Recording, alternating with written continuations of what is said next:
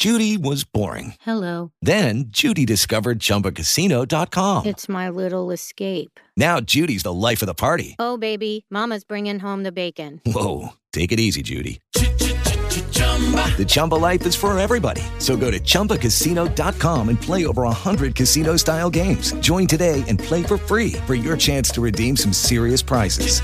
chumba ChumbaCasino.com. No purchase necessary. Void where prohibited by law. 18 plus terms and conditions apply. See website for details. Blog Talk Radio.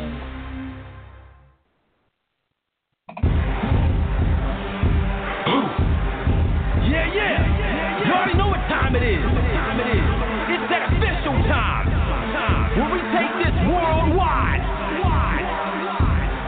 Let's go.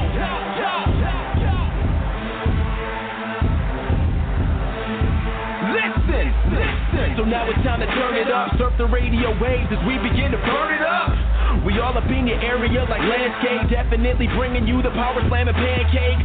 It's the mandate that you tune in. It's time to move out so we can move in and recognize that this is no illusion. I'm here to clear the air so that there is no confusion. It all started off in the book of Genesis when Jacob was wrestling with who he thought was his nemesis. And when the man saw he couldn't overpower him, he touched his hip, but he really could have devoured him. And from that point, then we hear a name change, rearrange the game, so now we gotta change lanes. Uh, so I'm here to let you know it's time to listen to the Pancake and Power Slam show. Let's go! Turn it up, turn it up. It's the Pancake and Power Slam. Turn it up, turn it up. It's the Pancake and Power Slam. Turn it up, turn it up. It's the Pancake and Power Slam show. Uh. Turn it up, turn it up. It's the Pancake and Power Slam. Turn it up, turn it up. It's the Pancake and Power Slam. Turn it up, turn it up. It's the Pancake and Power Slam show. Uh. Turn it up.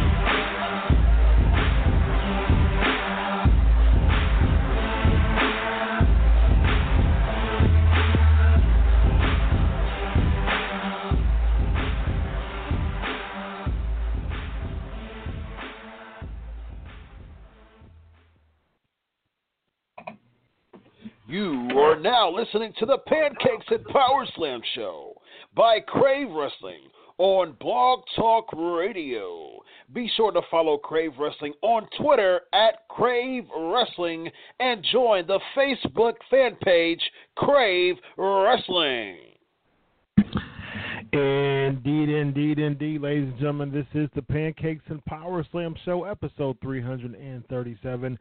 I am Chris Featherstone. As always, follow us at Crave Wrestling on Twitter and join the Facebook fan page, Crave Wrestling. We have a really, really awesome night in store for you tonight. We're going to have some fun. As always, tonight's uh, weekly interview goes to someone who uh, has been in WWE, has been in ECW, WWE's version of ECW, and also uh, had some time in uh, Impact Wrestling or TNA as well.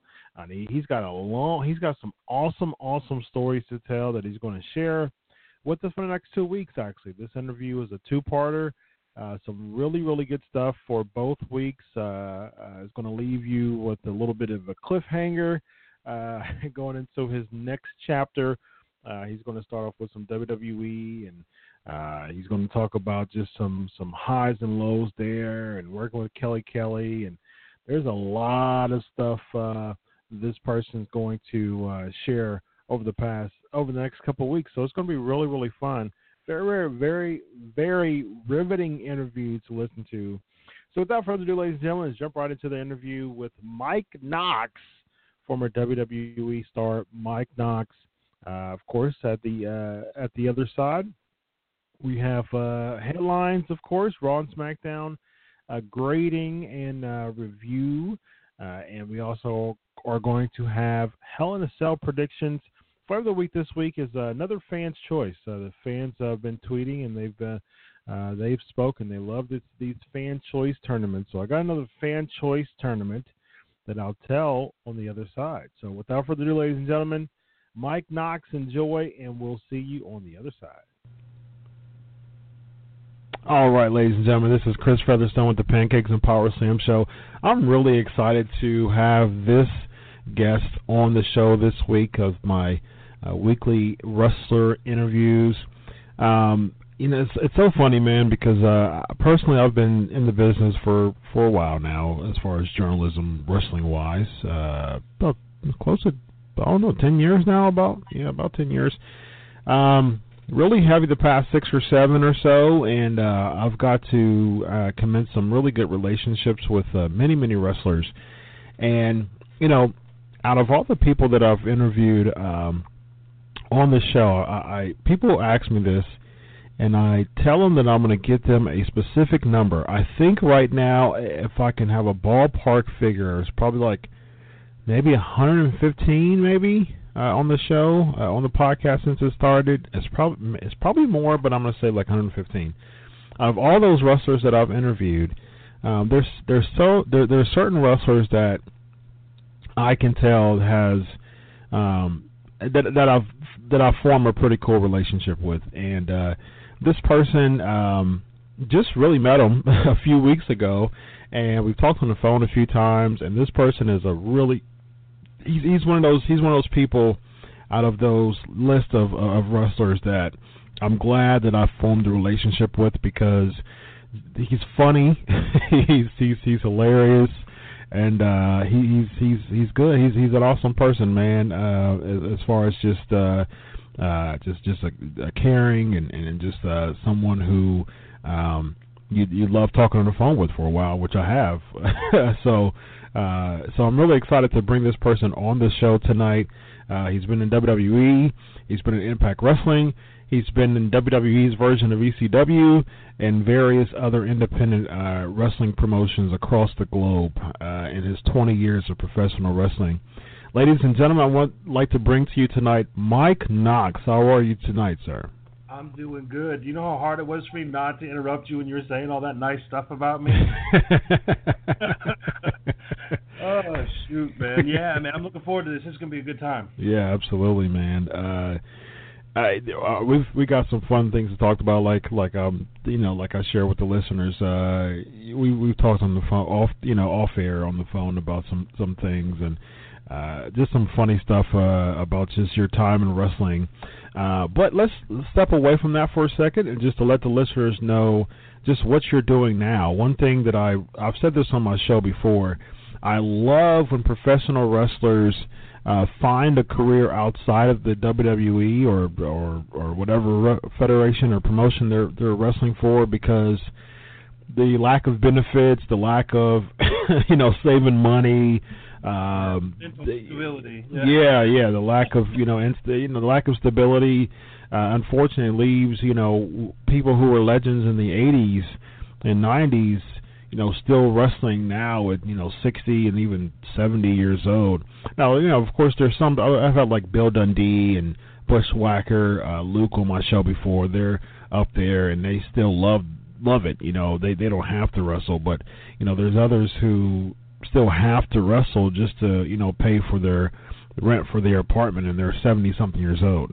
You know, which is a sad case, but yeah, you know, yeah. And you got to understand the same at the same time. It's almost a sickness. You get addicted yep. to it. Oh yeah. I mean, I, I knew that I wanted to do it since I was a kid, mm-hmm. and even now, like my body's kind of breaking down, and I don't do a whole lot anymore. But every time somebody calls me, it's like, oh yeah, man, mm-hmm. okay, I got this idea and I got that idea, and it's Yep. gonna be great. I wish I could have done this here, but I can't, so I'm gonna do it, you know, Yep. in front of 150 people or something. It's uh, yeah, it's I can see why people just keep going back over Yeah. and over, and over again. Absolutely, man. I I can too. Um, and, and like you said, it is it is it really is an addiction, man. You know, and uh, you know, unfortunately, I- I've seen documentaries uh, of people who. Um, you know, just mentally and physically are just really exhausted and spent, but there's just something about the business that just keeps them coming. Um, you know, thankfully, there's people who still like, you know, still appreciate the business, still have interest in the business, but uh, are, you know, uh, decide to, you know, start companies or work for companies or just really have a successful life outside the business, you know, to to be financially secure and stable. You made that decision, thankfully, uh, to uh, dive into the world of real estate. Let the listeners know what your current endeavors are. You know, I uh, I did that when I stopped wrestling. I I worked a couple other jobs, and it was kind of like, okay, this isn't really this isn't utilizing my special abilities of talking to people and you know I've spent 20 years building relationships all over the country Yep. And uh you know that means something to me. I with the fans and talking to the boys and like all of that you know I just I feel so much at home with the wrestling fans and with the other with the other wrestlers that some of them haven't made it some of them have. Yeah. but uh I feel like I can talk to them like I'm talking to a preacher, you know, like I can confess all my sins to them, and I can I, I know that they won't judge me, and I won't ever judge them. hmm Uh, I decided to get my real estate license, and I started to try to think outside the box a little bit, and I want to be able to help the, the regular wrestling fans and you know a lot of the boys out there too, because one of my biggest regrets of my career is not owning property whenever I was making money hmm living, you know, I was renting and I just kept going and going and going. And it's like now I'm 40 years old and I'm just right now buying my first house. hmm And I only did that because of the knowledge I learned, you know, in getting into the real estate business. Now, what I want to do and what I've been doing is I'm helping put the wrestling fans in touch with the right agent for them hmm uh, if they're looking for their first house or if they need any kind of like mortgage advice or anything like that, I want them to get a hold of me first. Uh, it won't cost them any money. It doesn't cost them a cent. I just want to help them out. I want to get them on the right path, and I'd be happy to talk with them, tell them some fun wrestling stories, and get them going on the right direction, so that they can own property and they can start living the life that they that they really really deserve. Hmm when you're on the road and you're doing your wrestling and you're you know you're gone you know 250 260 days out of the year you're only home one day a week or two days a week you know you underestimate the happiness of walking into a house that you that you love being in. Hmm you know and then it's just like anything else there's a million different reasons to buy or sell or you know life happens man. You know some things good new jobs you know new new family larger you know you get better money so you want to upgrade and you know there's stuff that ain't that good. Hmm and uh you know i just want to make sure that people aren't intimidated or afraid to go out there and get what they deserve. Hmm get the best get the best kind of house get the best place you know be in the happiest place that they can possibly be in. Yeah. uh, and i really really want to do that with the wrestling fans. And no matter where you're at in the country i can help you. I'd love it if you guys would just shoot me an email think about you think about your family think about you know your friends if you guys are ready to try to buy or sell or anything like that. Please get a hold of me first we'll talk about it and uh, you know I'll put you in the right direction and I'll watch over it too. I'll check in, make sure everybody's doing what they're supposed to be doing, and if they're not, you don't have to worry about nothing. I'll take care of it. I'll fire them. I'll get you another one. I'll get you the one that you know that will work best for your specific situation. You'll get them in a running power slam. Absolutely, I'll hit them with that big old clothesline right in the mouth. You know, if they're not doing their job at the negotiating table, Yeah. I'll put through it. Absolutely. That's right. like I said, man, um, yeah, I'm gonna give my I'm gonna give out my email here, which I've always been scared being a wrestler giving out your personal information because, man, that could turn into a nightmare real Oh, quick. People don't like you. yeah. Luckily, like I said, I've been on the road for like 20 years or something, and I honestly I can't think of more than I don't know. Shoot, I can't think of anybody that I've ever had any problems with or that I don't genuinely care about. Um, so when you guys are ready to rock and roll, please shoot me an email at m.hettinga at kw.com. Now, Hettinga, that's my last name. That's my shoot name, my real name. It just doesn't sound quite as tough Right. or roll off the tongue for the announcers. You know, Knox, I had to steal that one from a movie, which most people do. Yeah. So it's at m dot h e t t i n g a at kw dot com. Get a hold of me first. I'll make sure you're taken care of, and it won't cost you one penny. man. Fantastic, man. That's uh that's awesome. Um yeah, my wife and I have been talking about uh um just some some some career moves as far as housing is concerned. I, I live in a house now, but um Yeah. I'm about to become a doctor and um so we're thinking about um, going bigger, and uh, so Up, yeah, Upgrading's a good feeling. yep, yep, Upgrading is a good feeling. absolutely, fantastic. All right, man. So let's put let's put uh, your trunks back on. Uh, let's take your suit off and put your trunks back on, and uh, talk about some WWE and, and just your uh, your pro wrestling uh, career. So, who was it that um, that uh, gave you the opportunity to uh, join the WWE to get signed? Wow. You know what? Believe it or not, uh, Tommy Dreamer Okay. was working in the office as a talent guy, and we did some. Me and my tag team partner when I was working the Indies back in the day. His name was Derek Neikirk, hmm and uh, man, I think we really could have been something if we could have got a run together. I always con- kind of considered myself a better tag team wrestler than I was ever a singles guy, and I just, you know, somehow, you know, your career, you think it's going to go one way, and then it goes the other way. hmm But uh, you know, like Johnny Ace, we used to sneak back and do tryout matches, like because I lived in Arizona, so we were on the West Coast. They really only go over there once, you know, once or twice a year. So every time they would come within about 24-hour drive, hmm we would drive to whatever show it was. We'd sneak backstage. We'd get our gear on. We'd go sit in the ring, and we'd wait for them to show up. Nice. And then we'd get in there and we'd just try to get a look. You know, hey man, maybe somebody will notice us. And like they they used to do, they used to do like little trainings, and they'd let guys work in the empty arenas to see who has what. And then you know if they think you have something or you have a certain look, they'll put you on Shotgun Saturday Night or Velocity or you know Heat. You know those other those hour long shows that were, that were yeah Jack. You know like they're get over shows. You know for the for the other talent. Yeah.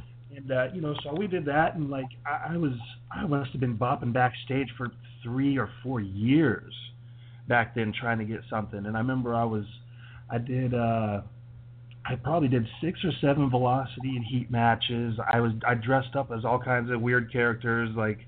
I was a judge in Scott Steiner, Triple H's pose down, and like we jumped them and did all this stuff, and hmm and uh we uh I was um I was a cop a bunch of times. I think I was a veterinarian once. Like, you know, so I had all these little silly things, you know, that I was just tickled to death to do because all I wanted to do my whole life was be a part of that. hmm And uh yeah, so Johnny Ace saw me and he said, "Hey man, we're opening up a school in Atlanta." A developmental, brand new developmental school. It's going to be top of notch, top of the line, all that stuff. You're on the list. hmm I was like, oh heck yeah, I'm on the list. I'm so happy. I can't tell anybody I'm on the list. So, anyways, like two years went down the road and nothing happened. And I'm just, I was like, well, shoot, man. Everybody I talked to on the West Coast, I was like, hey, uh, they said I was on the list. Do you they tell you about this list? They're like, yeah, I'm on the list too. So I'm like, oh, they just told everybody. Just, Oh, you know, no. I was thinking.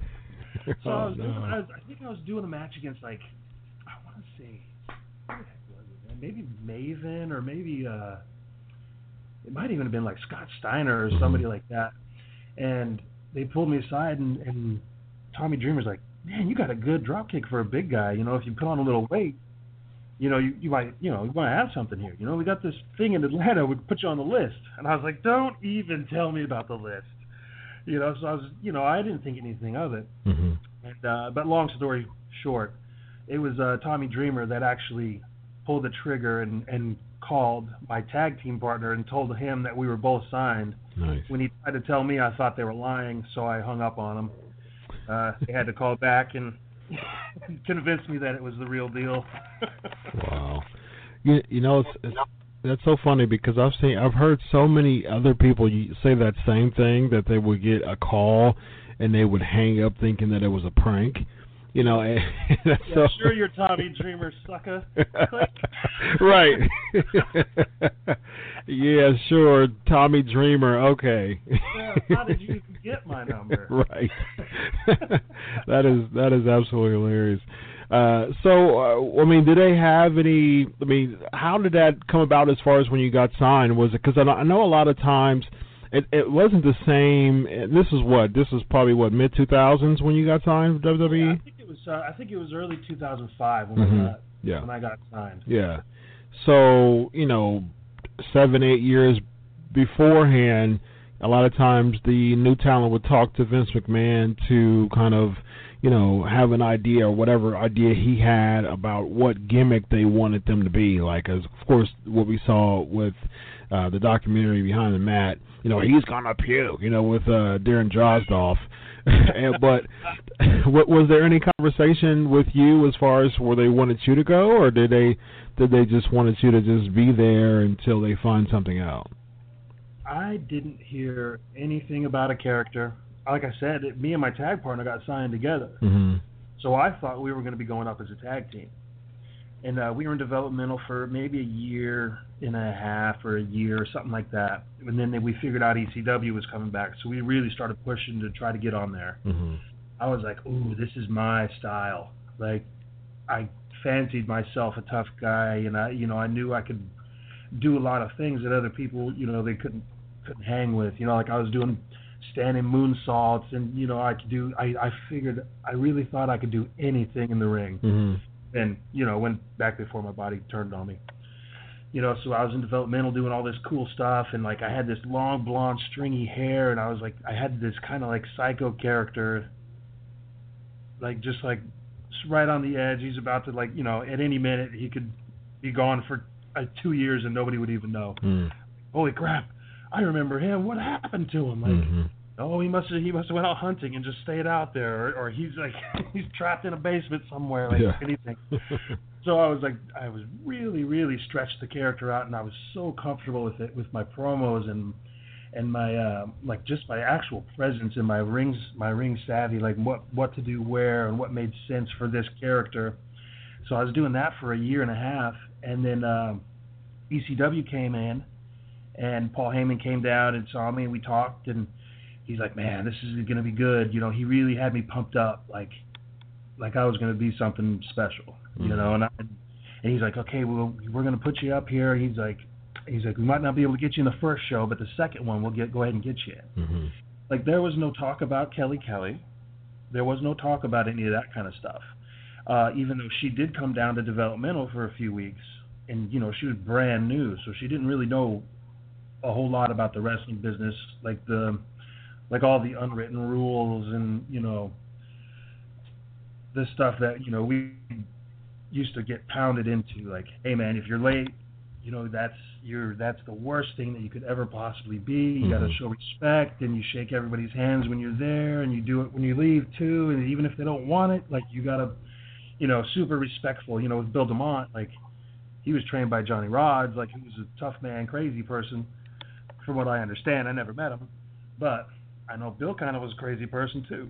You know, so when when you, they pound that respect into you, like I was never late. I was always on time. I showed the utmost respect. I would rather hurt myself in the ring than touch anybody else. Mm-hmm. You know, so you know they send me up. They're like, hey, we're gonna we're gonna bring you in as Kelly Kelly's boyfriend, and I was like, uh oh, that ain't good because I mean I've been around the wrestling long enough to know, like especially new characters, when it's one guy and a beautiful, beautiful young girl, ain't nobody looking at the guy. Yeah, the girl gets you know, over. Nobody, yep. nobody cares about the dude. Like yeah. it doesn't matter what I do. Yep. You know, they're all looking at Kelly. Yep. You know, and she was so young. She was only 18, and mm-hmm. she just what she hadn't had the time to develop. You know, now I'm not saying that she didn't mm-hmm. because she ended up having a, a great career, you know, and and she ended up getting a lot lot better. But I went up there, and my first uh, interaction with Vince was we were maybe I don't know, maybe two hours before showtime, and I had the long stringy hair, and I had this goatee with like it was bleach blonde, but it was grown out, so it was real ratty looking, and like, I mean, shoot, I thought it was cool looking. And uh, Vince came up, and he's like, ah, I don't see I don't see Kelly Kelly's boyfriend looking like this. No. Oh, okay. Well, well, what what what would you like? You know, and they're like, he's like, yeah, get him in that chair, cut his hair off, cut his beard off. You know, like give him a regular haircut and a regular look. Mm-hmm. So I was just kind of like, uh oh, that's another. You know, shoot, I just spent a year and a half building this character, and I was so comfortable with it, and then all of a sudden, in one fell swoop, my first my first interaction with Vince, and all that was gone. Wow. You know, so no more no more psycho character. He's like, you're just a jealous boyfriend now. And I'm like, okay, well, I'll try to pull that off as good as I can, Mhm. you know. But that was my that was the only interaction I got with Vince about what kind of character that that Wow. he wanted from me. So Wow. very very open. Yeah, it just it didn't seem like that was that had really no direction to it because it's like first of all, you know, it did give you heat because you know she would do the you know extreme expose and things like that, and then you would you know pull her down from the stage. It you know. It, it it got you heat, but at the same time, it was just like, oh goodness, is that Mike again? You know, it wasn't like it wasn't like heat to really put you over. It was like, oh Mike, oh, you know, Uh, that's absolutely true. Yeah. And I have to ask you a question. hmm In what world, besides professional wrestling, would a guy trying to protect his 18 year old girlfriend from embarrassing herself and taking her clothes off on national television Yeah. in front of a bunch of strangers, hmm why does that make me a bad guy? yeah, Which, yeah, you know, I knew it was, and I knew I was coming in against like Sandman and and Balls and Yeah. like you know the original guys, and uh, so I, I knew there had to be, you know, he had to have a reason behind, you know, hey, he can't look like this, he can't do that because when you get there with the originals, that was kind of their look. Mhm. You know what I mean? Like they were a little scruffy and they were rough in, around the edges, you know, and they weren't polished. You know what I mean? But they could sell tickets, they could sell pay-per-views, and you know they could put the butts in seats. But it's not like, you know, yeah, I wasn't there wrestling like Chris Benoit or you know what I mean, like the the real technical wrestlers. It was out there and trying to get the best that we could out of out of what we had. yeah, yeah. Yeah, I mean, were there any direction with the whole, you know, you and Kelly Kelly thing eventually? Because of course, you know, Kelly Kelly ended up, you know, uh benefiting from it a lot. But um I don't remember. Kind of bring it to my remembrance um or recollection um how the split came because I think a lot. I mean, personally, as a fan in 2005, I was like. Man, they need to split these two because they're not really doing anything with Knox, but you know they're doing a bunch with Kelly Kelly. Kelly Kelly's really getting over from this. Oh, Knox yeah. isn't really getting any any heat. Like I said, I mean the I was heat was just like, was oh, this uh, is Mike. Left in the dust, you know. Yeah. because, Like Yep. I said, I knew I knew what I was there for at the beginning. You know, we were trying to get ECW over, and we were trying to convince the original ECW fans that this was going to be kind of like that. hmm You know, that was what we were trying to do. So when I went up there and I'd, I'd wrestle with Sandman, let him beat me all over the place. You know what I mean? Swinging, swinging kendo sticks and taking half my ear off, and you know, just doing all that. And you know, Kelly was there, and we tried not to, you know, we tried not to put her into it too much because she didn't really know. You know. Yeah. So I did something like that, and then we did something with Balls Mahoney after that, and she they started turning it to where she was starting to flirt with the other boys. Yep.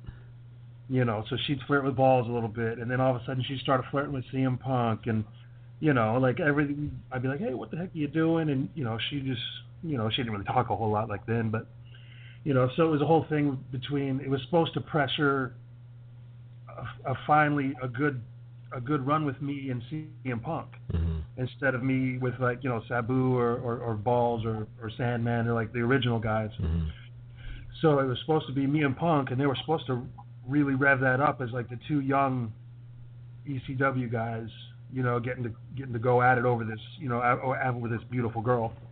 Okay. So we did a uh, we did the quite possibly the worst pay per view in WWE history. Yeah, December to Dismember, ladies and Yes, gentlemen. sir. 2006. I think it was yeah, yeah, And I was sitting there, and it was like, okay, this is, you know, this is one of my first pay-per-views here. I'm pretty excited about this, and they had me in there against uh, Kevin Thorn. In Ariel. Ariel. Yeah, yeah. Was, So we were sitting there, and I was talking over the match, and like Ar- Arn was, he came up, and he's like, hey, listen, it doesn't matter what you guys do. Nobody's gonna be watching you. He's Wow. like, you got to make sure the girls do, you know, what they need to do, and it really doesn't matter what you guys do out there. Nobody's even gonna remember it. So I was like, oh, gee, thanks, Arn. Like yeah. one of my hero, one of my childhood heroes. Right. brother. I'm gonna spine buster you right now, Arn. yeah. So I mean, so I'm looking at Kevin, and he's looking at me, and I'm like, dude, let's show these guys. Yeah. Man. I'm like, let's let's get in there and really beat the crap out of each other. Like let's bring it. Mm-hmm. So even if nobody else remembers it, we will. Yeah. So we went out there and we just beat the living crap out of each other. I remember he hit me with this one thing, and I, I hit the mat, and I was like, "Oof, holy cow, man! Like, all right, I asked for it. Here we go." you know, and I gave back just as good as I got. And like Yeah. the whole like the whole point of the thing was when we got the girls back in and they did their deal, and it's time for the hot comeback, and you know, for me to get in there and do something. I turn my back on on Kelly and walk away. hmm So after you know we knock ourselves out and you know we're all looped up and you know the girls did their you know they did their thing and like I said before Kelly wasn't a she wasn't really a worker you know so it's hard to you know you can't judge her on on in ring work Yeah. until later on in her career. Yeah. So we did that. We left, and then the next, uh, I think the next night, I came out in a suit with some flowers, and like I was acting like I was going to apologize, and I got down on one knee, and like, you know, I I watched it back. I think like a couple months ago, just because it came up on YouTube or something, and I watched. I was like, oh man, that was such a bad promo. It was horrible. That's embarrassing. But I finished it off strong. I had the roses, and I got up, and I I blasted her in the face with the roses, and I hit her with the I hit her with the knocks out right in the middle, Mhm. which that wouldn't go over now at all no way. You know, No none of that. But that was our final, final split up. Mm, yeah. I, re- I- remember that match from December to December. First of all, I mean the the compu- the, the, the pay per view all together just Uh, made no sense. I mean, it No. was just like, uh, and in that in that match in particular, I was just sitting there like, okay, so both Thorn and Knox are heels. Yep. Kelly Kelly's a face, but Ariel's a heel. It just there was no build up. I mean, there was there was little to no. I don't, was- I, I don't remember if there was was there any build up. Nope. No, that was. There was no build up. The first time that me and Kevin ever locked up, and granted we'd known each other for probably three or four years by then. The first time we ever touched in a ring was in that pay per view. There was no like there wasn't any promos to lead up to it or anything. It was just like, hey, you're wrestling in tonight. Oh, gee, yeah. thanks. Wow. I want to say, I even want to say at that time, I was doing a pretty good like run with me. Me and Punk did a couple little things, but it, they fizzled that out right away when Mhm. they figured out how over he was. And then uh, I was running with Tommy Dreamer, which Mhm. we had some pretty good matches. You know, we had some good hardcore matches. We had some, you know, it, it was fun because we knew each other too, and he's the one that gave me my shot. Mhm. So we were running. So I thought we were gonna do that pay per view because we had we had did I think we did something where it was maybe the week before, and this is just a little another little glimpse for everybody into the backstage of wrestling.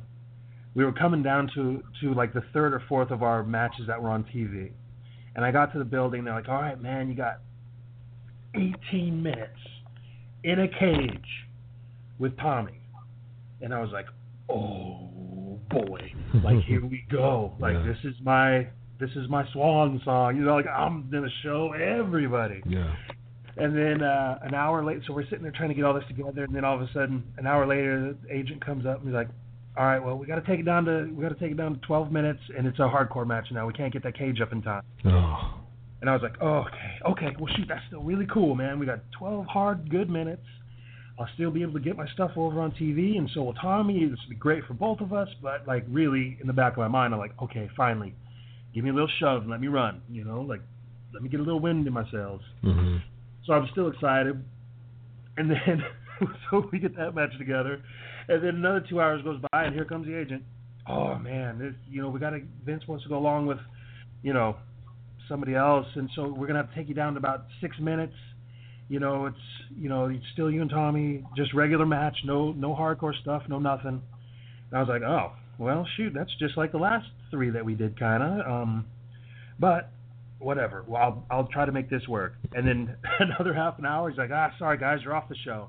Tommy, you have to work this guy. Wow. you know, Mike, you ain't got nothing tonight.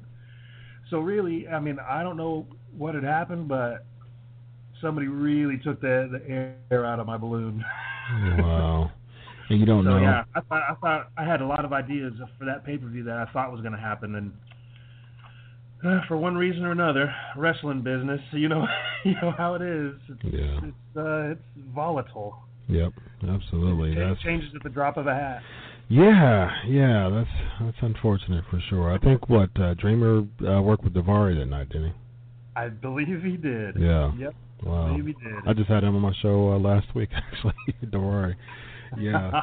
I love yeah, yeah. He's uh he's been on my show like five or six times, man. He uh I think he, I think he has like the the the him and JTG have like the prize of being on my show the most. uh and and Ken Anderson, he's up there too. Um yeah, but vice president of the Aces and Eights. yeah, man. Yeah, that's funny. We were talking about yeah, yeah. Let's let's as a matter of fact, let's get into that then. Let's let's talk about some some aces and eights. Uh, great segue from Ken Anderson.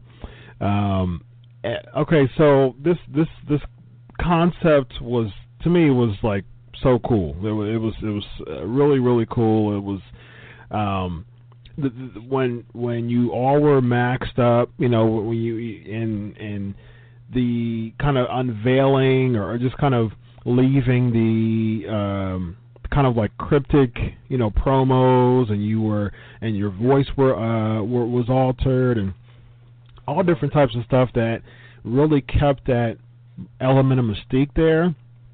It was Yeah. like something that really caught me and really hooked me. And I think I mean a lot of other people I've I've had I mean I've talked to Aces and Eights uh, you know uh, on the show uh with with Anderson, with Wes Briscoe.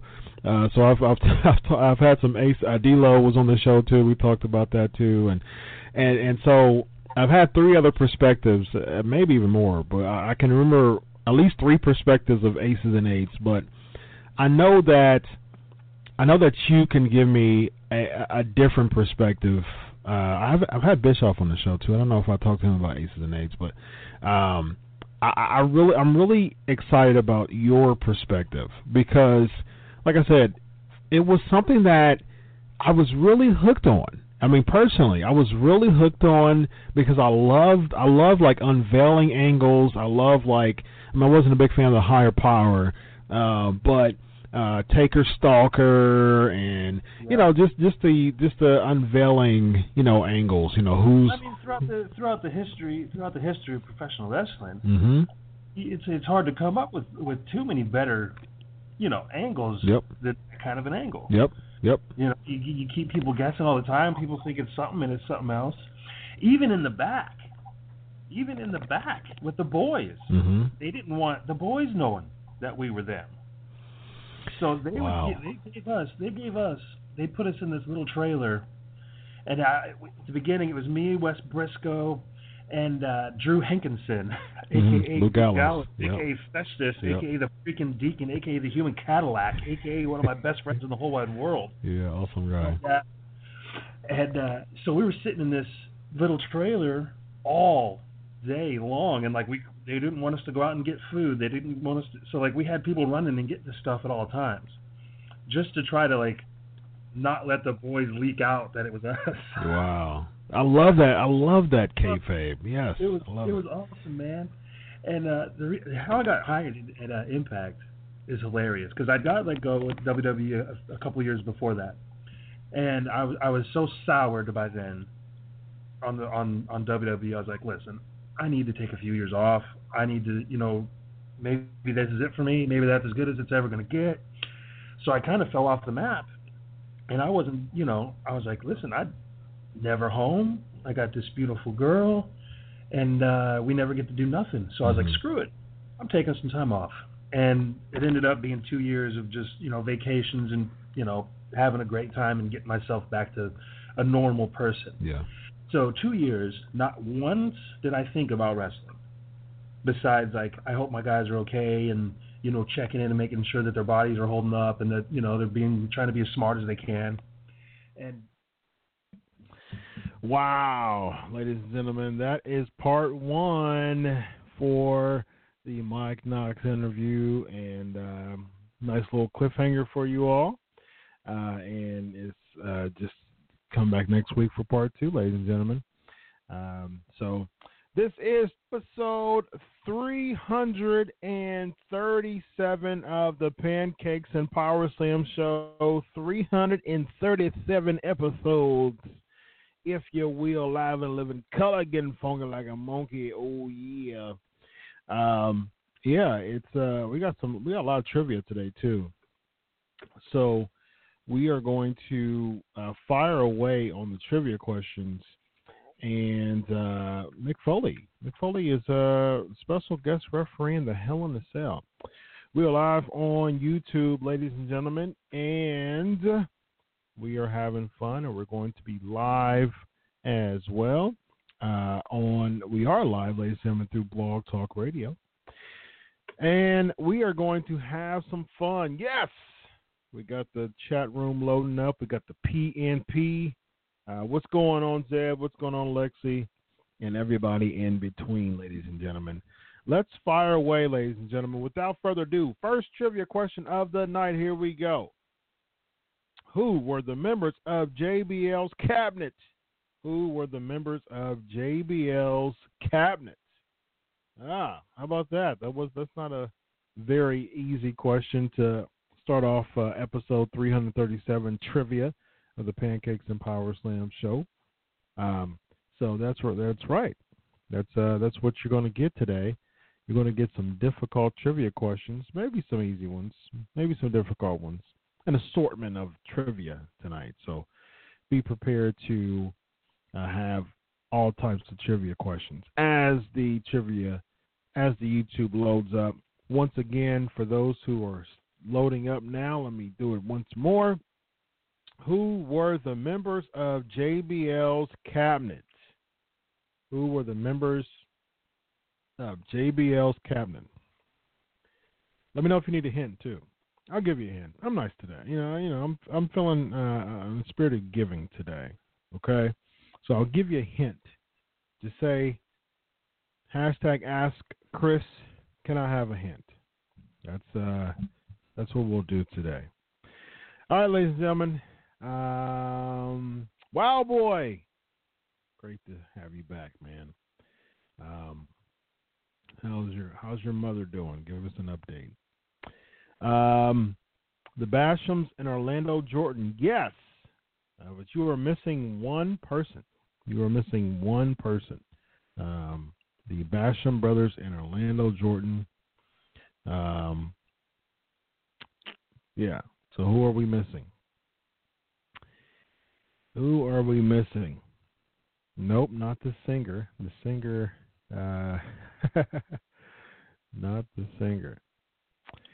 All right. Uh, I think Evan Tech probably before he comes on. Um, he has a trivia question for everybody. What was Luger's finisher when he was champ with Harley Race? the move and the name. What was Lex Luger's? Amy Weber. That's who you missed. You're probably thinking of Jillian Hall. Um, wow, boy, Amy Weber as well. Amy Weber has some uh, has some ties with the cabinet. Uh, got her uh, abnormality. Uh, uh, uh, it was removed via a dinner from the Boogeyman. That was a very gross segment um, that I didn't enjoy. So, all right, all right, ladies and gentlemen. Um, mom had a stent put her in her heart. She had 90% blockage of blood in her heart. She has one more surgery to go in a month, but is doing well. Awesome. It is great to know that your mom is doing well, Wild Boy. That is great news, and uh, definitely, I personally am praying um, that uh, the the the conclude the, the surgery, uh, the post surgery, uh, causes her to get even um, even more better, and uh, and and the uh, the next one in a month um, causes her to get better as well. GSP is asking, anyone got any syrup for my pancakes? Yes. Yes. Yes. got some syrup for your pancakes, man. Um, all right, so I'm to have syrup in the form of trivia, actually. How about that? Syrup in the form of trivia. What year did Candice Michelle uh, win the Women's Championship? What year did Candice Michelle win the Women's Championship? JSP saying 2005. Um, not quite. Um, so what, what what's going on with Luger's uh, question? Uh, Evan Tech Proud is asking what was Luger's name? What, what was the move and the name uh, when? Uh, oh, absolutely, Wild Boy, man. Um, great to have you uh, with us. It's it's awesome. You're definitely uh, a great part of the show. Uh, Alexi's asking people are going to hate my Ask Chris questions tonight. You always bring the heat, so I always love answering your questions. Uh, Lex Luger's move and name of the move when he was um, when he was uh, managed by Harley Race. What was the name? Well, that's the trivia question. No one's answering, Evan. Let's bring you on, Evan Tech Proud. No one's answering your questions, man. No, brother. That's why they call me Tech. You know, they you started off with hard trivia. I always said, back last year, I started giving trivia It's gonna be very hard for people to answer. Yeah. So uh, I sent you another one. See, the, the second one I sent should be fairly easy, but uh, the legal one, I, I'm, I'm surprised Yeah. no one got. And, and, and, um, my man, my Luger man, did a power he- he, drive, uh, say it again. Luger had a power driver, didn't he? Yes, he did. Yeah. Sure did. So that's half of the answer. Just got to come up with the name. Yep. What was the name of it? I don't remember the name of it. I just remember it was a power driver. Now, now, come on. Now you know, you know who the goat is between us. The goat Sting, Sting. and that is the on, that is the only reason why I know that name of the movie because of Jim Ross. Because of that title match when Sting beat him for the title again. Okay. So What's the name? it's all good. And then my man What was the name of it? The name was the Attitude of Just Justice. Ah. the AA, the original AA. The original. It, it was the heard of that attitude adjuster. Then it was the attitude adjustment power driver. That was the technical name. Mm. He didn't. He used it for like what a couple of months, and then he went on Yeah, to WWE. you all know about the Lex Express. Yeah, the, the Lex Yeah. Express and, and the Narcissist and Yep. all that. So uh, Yep. good old stuff. Uh, Sean. Sean, you are correct. And the question, uh, Candice Michelle, 2007 is when Candice Michelle uh, won the women's championship. I wonder what Candice Michelle is doing these days. Um, she Mo said uh, 07 as well. Well, you said you said a few. I see 06 and 07 in the same answer. She, she was on the episode of the Table for Three. She was. right, yeah, yeah, she Michelle. was. I did see that. I did see that. She had a Um, baby, and that's I don't know. Firing out with trivia already. Uh, y- y'all come firing out the gate with the trivia. Yes, today we're firing away with the trivia questions. Absolutely. Um, Wild Boy asks Chris, are Triple H and Sean the greatest best friends in wrestling history? No, that's Tucky T and Trent, or Tucky T, Tucky, Chucky T and Beretta, or Trent Beretta, or where's Trent, or Trent question mark, or however you want to say his name. They're the best friends. They're the best best friends in wrestling history. uh, no, I'm kayfabing. Um, I don't know. The best is best friends in, in pro wrestling history. Uh, mm, I don't know. Best is best friends in pro wrestling Melissa. history. Triple H and Um, Mike. Yeah, Triple H and Michaels. You got Luger and Sting, Arn and Flair, Hall and Nash. Yeah, Arn and Anthony, Uh, Yeah. uh, some Dusty and Magnum. Uh, going way back. Uh, eh, you know what I mean? I don't know. All depends on what you rate is. The, the question is, how would you rate the best best friends in wrestling? Is it by championships? Is it by credentials? Right. I mean, you if you if you if you go to Japan, I mean, you you had had Muto and Chono. Matter of fact, as far as titles, if you add that that that they're stable. Was it Muto, Chono, um, uh, you know what I'm talking about? Was it Muto, Chono, Nagata, and uh, uh, who's who's the fourth one? Um, it's not Shinji. Shinji's too old. Uh, help me out, GHP. You know what I'm talking about, fellas? Um, no. uh, Muto, Let's see. Muto, is it Muto, Chono, Nagata, and um, they was on the cover of that uh, So, video game. Uh, So around that time was uh, those three, and Kensuke, Kensuke Sasaki was around that time too. Sasaki. Yeah. Was and uh, the heavy set one. Okay. It was Sasaki and uh, Um, uh his face kind of heavy set. Well, the heavy set one was uh, um, uh, oh goodness. Wasn't Um, Fujinami or Tenryu. Tenryu, because they were older. Oh, You know what I'm talking about, Su- Um, yeah. Uh, what's your face was uh, Kenta uh, Kobashi was kind of heavy set. Um, Yeah, it wasn't Kenta. Though. All right. Yeah, Kenta's one. He he's one of my favorites. well, uh, all right. So we got some really cool ask questions here. Uh, looks like I got uh, delay on YouTube a little bit. Uh, all right, so let's answer these ask quiz questions.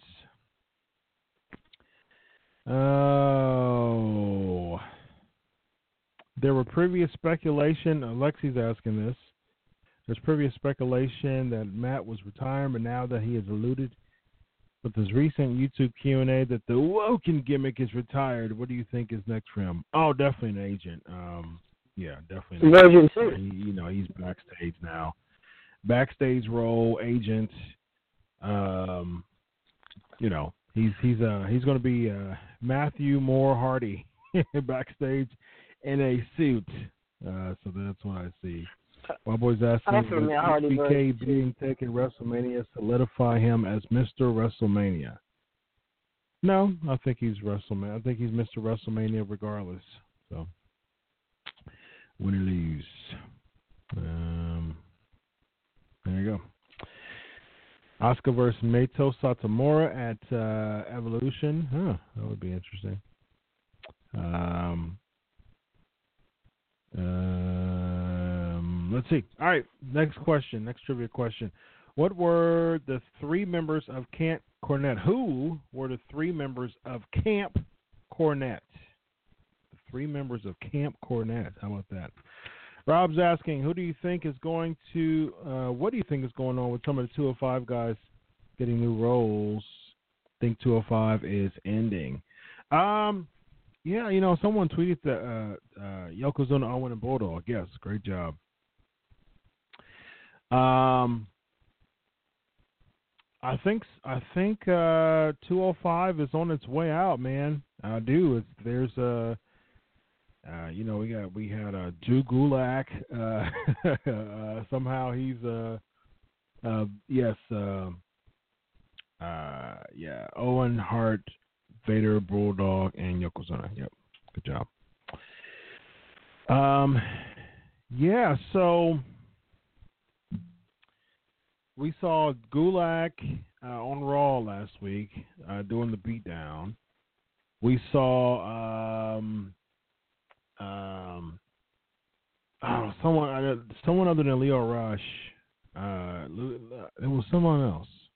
Oh, of, of uh, Drake Maverick uh, managing the Authors of Pain, which I'm still Oh not sold on.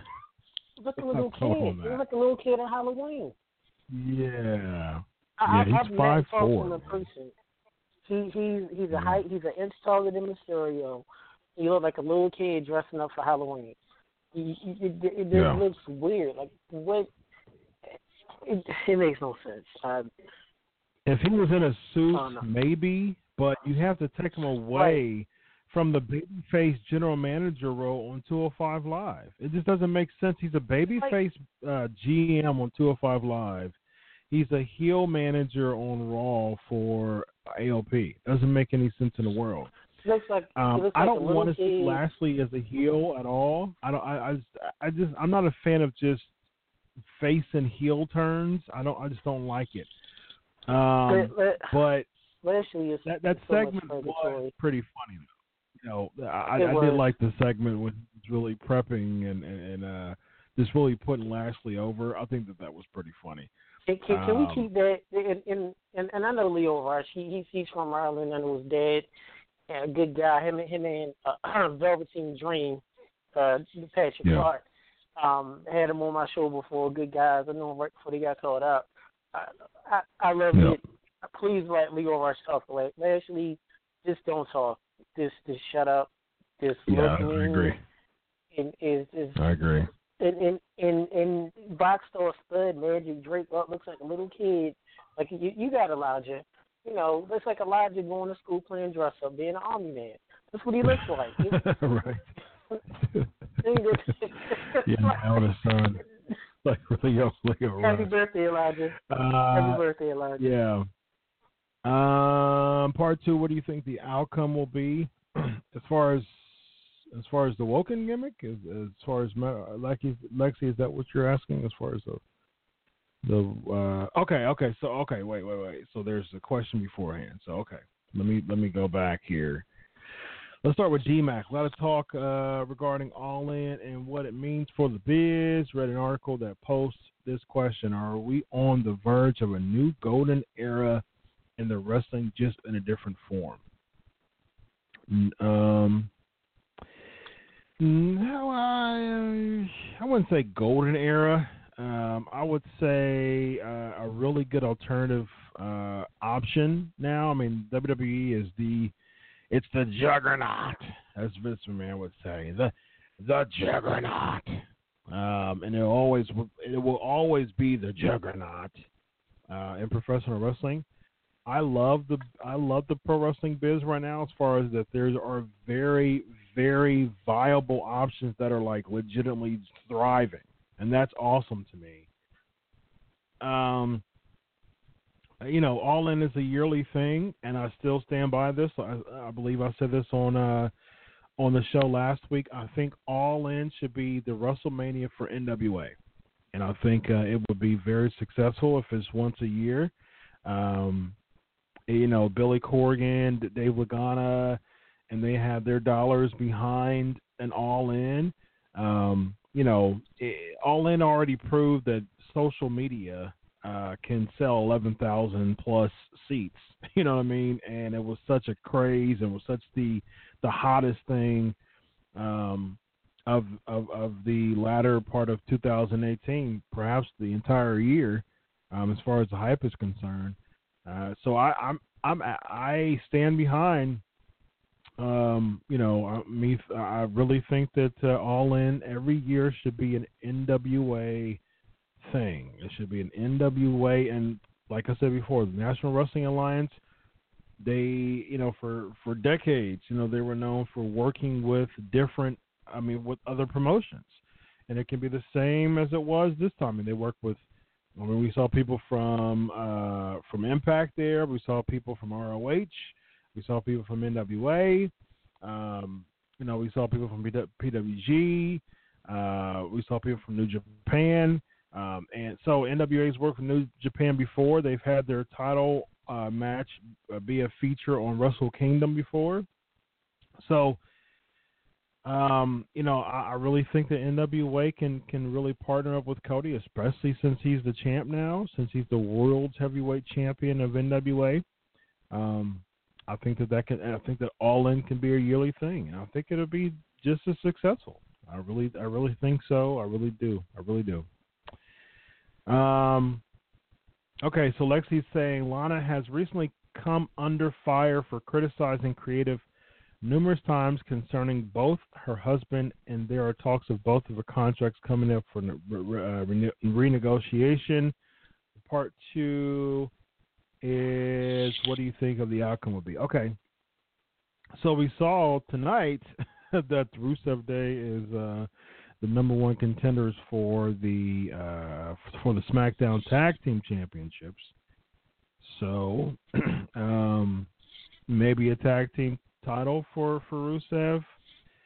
I don't know how I feel about Well, Rusev Day versus the New Day because those are the two biggest, uh, you know, the the two biggest babyface tag teams right now. It looks like they're officially the Usos moving. Rusev the babyface teams. So I don't know how I feel about Rusev Day and New Day, especially you want to you want to keep New Day over as uh, babyface tag team, and it's hard to do that if you have Rusev Day, unless or as uh, the Macho Man would say, unless yeah. You have Aiden English, yeah. Turn on the big man Rusev at Hell in a Cell, yeah which could very happen. Look out, freak out, Mhm. freak out. It could happen. Yeah. Mhm. So Yeah. Yeah. we'll see. hmm Yeah. Yeah. Keep- keep uh-huh. You can the- have it in English. Oh, turn on Rusev. Oh, yeah. Mhm. The, the most powerful so, yeah. handshake in the world is the Mega Powers handshake. Yes. and The handshake from Predator Mega One. Powers handshake. People, Mega look, people are watching my hand on YouTube. It would hurt. It would hurt Randy Savage every time he hit, did the handshake. He would come from under, and he was and he would like hurt every time he. did. I, I loved, I loved the Mega Powers. Like not You gotta rip off your necessarily. tongue. You gotta. Yes, Yeah. yeah, yeah, that's right. um, uh, yeah, so we'll see. Oh, Speaking nice, of that- Rob. Oh, I gotta put you over for that one. I gotta put you over for that one. Uh, Rob has a uh, name for me now when it comes to my Randy Savage. I gotta give you some applause for that. Rob is calling the prolific machismo. Uh huh. Yeah. I like it. I like it. we uh prolific machismo. speaking of the savage uh-huh. moment. Speaking of the savage moment, I forgot about this. Uh, shout out to my close friend Comey, who's uh, we grew up with wrestling as much as we did. I think it was Great American Bash '95 or one of the ones that was here. Me and Gene was in the back with Sting and Savage and Luger, you know, something. And me, me and Gene, Sting was giving a promo. Savage was throwing. Sting said, "I'm not talking." Yeah, he just yelled at our friend. He just kept throwing, just throwing chairs and tables and bed. I'm not talking. Mm, Yeah, nah. They just randomly stopped talking anyway. Uh, we- need more Savage. Wow. yes, yes, yes. Savage promos are, are, are one of the best, man. I just, oh yeah, he he was an amazing promo guy. One of the best ever, actually. Next trivia question, ladies and gentlemen: Who was the British Bulldog Davy Boy Smith's tag team partner in the '80s? Who was the British Bulldogs Davy Boy Smith's tag team partner in the '80s? Oh yeah. Matilda. Um, no, Mo. Uh, I know. In the 1980s. No, not in the 1980s.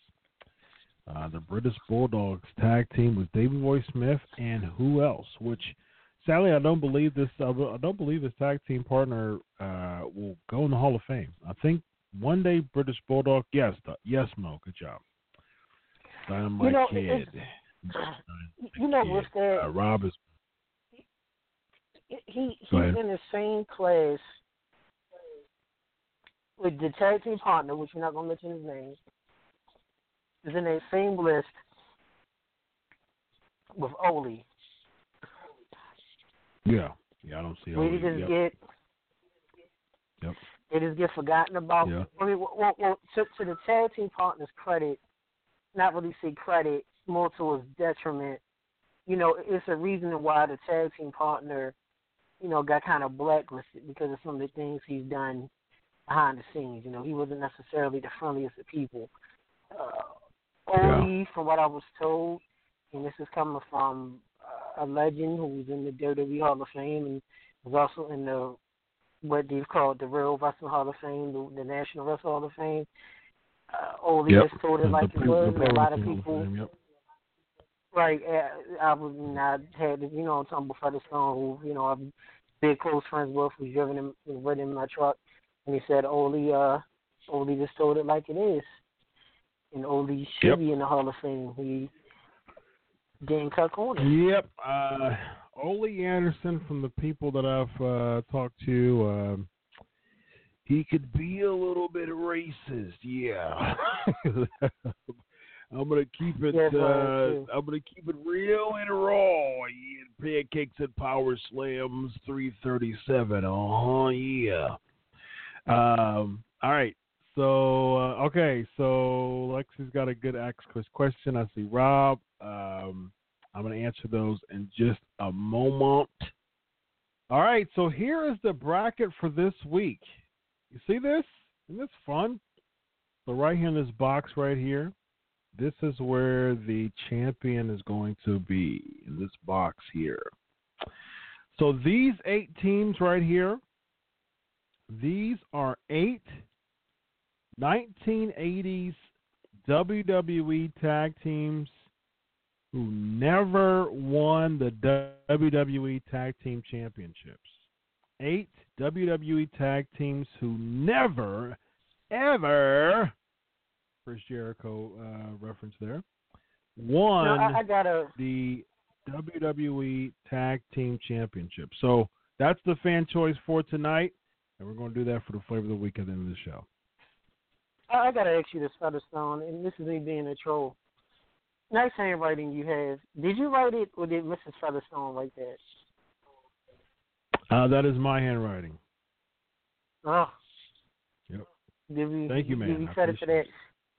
You know, they say uh, women have better handwriting than us, so uh, just wanted to tickle you a little bit. Uh, I appreciate it, man. Uh, my um, for ever since, I mean, that's I think I, I praise God for that, man. God gets the glory for that. I uh, that is one thing that I've had for ever since I was a kid. People would put my handwriting over, and um, that is uh, something that I'm very blessed okay. uh, to have. Yeah, my hand's yeah, kind of shaky my- at times, but uh, My note, I'll ever type it up. for instance, my Raw and SmackDown notes. You see that? Uh, yeah. So, uh, Look at that. yeah. Small so that- handwriting like me. Yeah, pretty small. Oh, here we go. Here's some some better handwriting there. Yep, see that? See, that's a, that's a that's what you call a looks like leak, ladies and gentlemen. What's that? Yeah, leak. Yeah, it's a little, little, little Yeah. teaser, little leak. Inside inside uh, prolific machismo's notes. yeah. Um. All right, so let's uh let's ask another trivia question. Um. We got all right. So let me ask another trivia question and tackle these ask quiz questions. Next trivia question is: Who were the members of the Lowdown Tag Team? Who were the members of the Lowdown Tag Team? All right. So Lexi is asking, consider that Chris Jericho has now openly admitted to wanting to work in North America outside of WWE. What do you think this means for sports entertainment in the near Oh. future? Well, boy, got it. Well, boy, got Um, quick. I- yeah, because he's uh he's trivia savvy. Um, great question as always. I think that it opens up people who don't feel like they're going to be a top guy anymore or aren't a top guy currently uh, to become a top guy outside of WWE. I mean, so we're we're seeing that as we as we as I speak right now. Cody Rhodes is one is one of the most popular, you know, indie slash ROH slash New Japan slash All In slash. DTE slash Bullet Slash. Club. You know, he's uh, one of the best uh, we have right now. Impact. Names outside WWE, and it took him to have enough guts to quit the promotion, as Mick Foley would say uh, in a recent interview, like he was uh, earning a weekly check, is what Mick Foley said, and he was gutsy enough to do it, man. He was gutsy enough. You know, I give Cody I give Cody Rhodes all the credit in the world, man. I really do because uh, it takes a lot of guts uh, to be able to have WWE money, and and and and the, the crazy thing about it is when he left, he's WWE bred, you know. So he started in the WWE like he's uh, he's a WWE guy. You know, he came. You know, he Rhodes family. You know, you know, Dusty was working in NXT for a while. You know, before he passed. Uh, actually, he worked in NXT for for a long time. He was working in developmentals, FCW, and things like that. So, you know, Cody Rhodes came in young and came in to the WWE. Of course, he had some a little bit of experience beforehand. Uh, so he didn't have any experience or very, very little to no experience of being in the indie world. You know, he I, I would say he had no experience being in the indie world. Um, so he quit, you know, the juggernaut of WWE to endeavor in in uh, something that he's never done before, and and he's you know he's he's killing it. So uh, all the all the kudos the, in the world to Cody Rhodes on that man. And I think someone like Chris Jericho is understanding that, you know, he's almost 50 years old. Chris Jericho will be 48 years old in a couple of months, and he's like, okay, so I'm not going to be just a regular WWE guy. I'm almost 50 years old here. I still desire to, you know, I, I still love wrestling. I don't want to be that guy who just randomly wrestles every week. You know, that diminishes my name. You know, we can we can talk about Brock Lesnar as much as we want, and I you know I do think that there's some really I do think that there's some legitimate criticisms when it comes to Brock Lesnar's schedule, but I did like that he had the Hogan effect. You know, I mean, when when Hogan was champ, the reason why he was able to be champ for four years, you know, in in one setting was because he wasn't competing every single week. And I think that's one of the biggest detriments for AJ Styles. Yes, he celebrated having it for over 300 days recently, but unfortunately, most of that time I haven't been interested, you know, in, in his in his angles as standing out.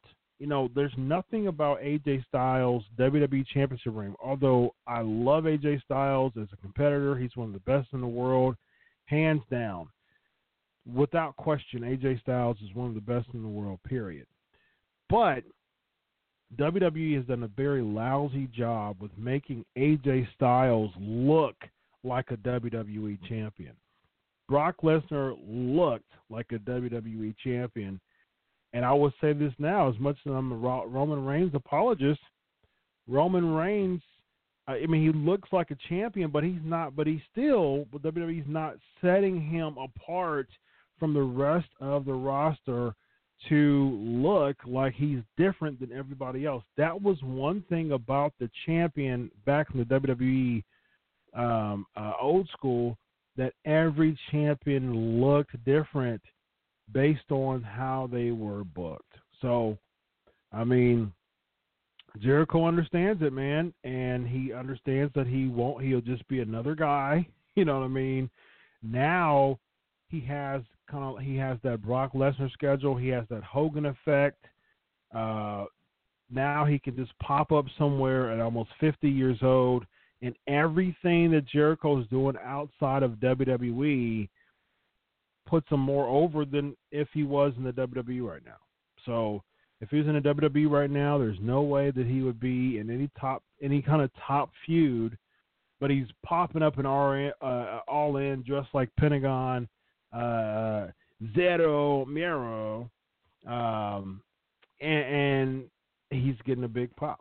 So I, I, think it's I think it's great, man. If he if he pops up in Impact, um, you know, uh, Impact is not Impact, Impact's product is very solid, uh, very solid. I, I, applaud. I like the I like the Callis and Scott D'Amore regime.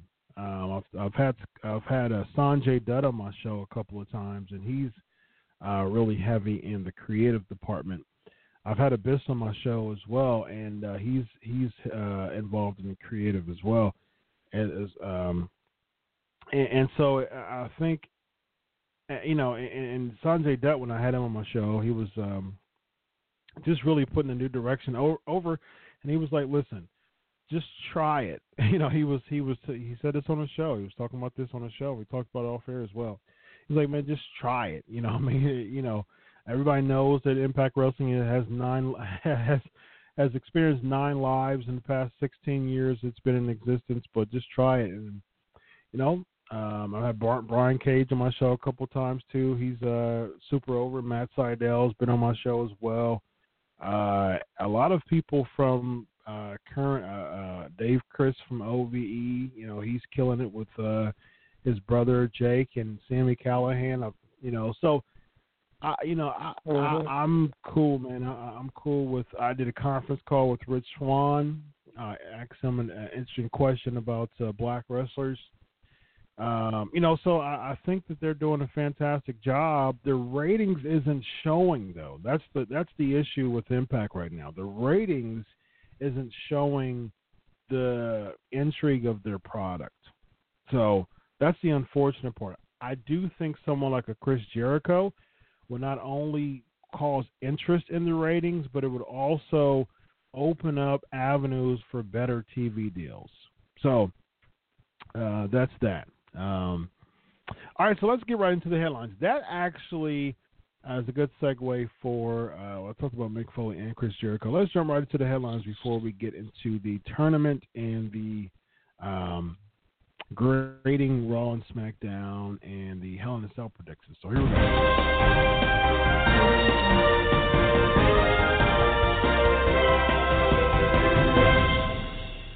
All right, so let's let's get to Rob's uh, ask Chris question. At this point, how do you rank these companies: ROH, PWG, NXT, New Japan, and Impact? Great question. Great question.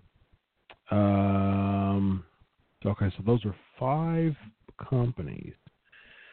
I'll say number one is New Japan. Number two is NXT. Number three is um, ROH, Impact, and PWG only because of PWG's um, exposure. Uh, a lot of people came from PWG. That's in all of those companies actually, um, including WWE. But uh, PWG has some some great action. Uh, PWG is a great company. Of course, they have uh, the um, uh, uh, goodness, what is it? Uh, Bola, Best of Los Angeles every year. Uh, so, uh, which Cody wrote, which Cody was a part of when, right when he left. So, um, but PWG is a great company for exposure. Um, but just, I mean, they're just uh, from a from a. I wonder why they haven't landed a big TV deal um, which is weird. I, I wonder why they have, they they've been around for a while too. I would think just as long as um, Impact and, and ROH. Because I know Impact and ROH debuted the same year, 2002. Uh, let me see when PWG uh, debuted. Uh, it was, I think, I'm not mistaken, it was around that time as well.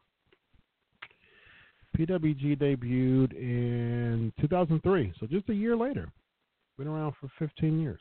So, um, so Wild Boy got a question there. Um, you got a you got an answer right, didn't he? Didn't he? Didn't Wild Boy get an answer right? He did. He got the um the lowdown question. Lowdown, yeah, D'Lo and Chaz. Yeah, here we go. D'Lo and Chaz. What a terrible team. Uh, and I like D'Lo. I had D'Lo on the show. I, I, I used to love D'Lo when I was in high school. One of my favorite wrestlers at the time. Uh, but Lowdown was was real bad. I was in high school in 2000.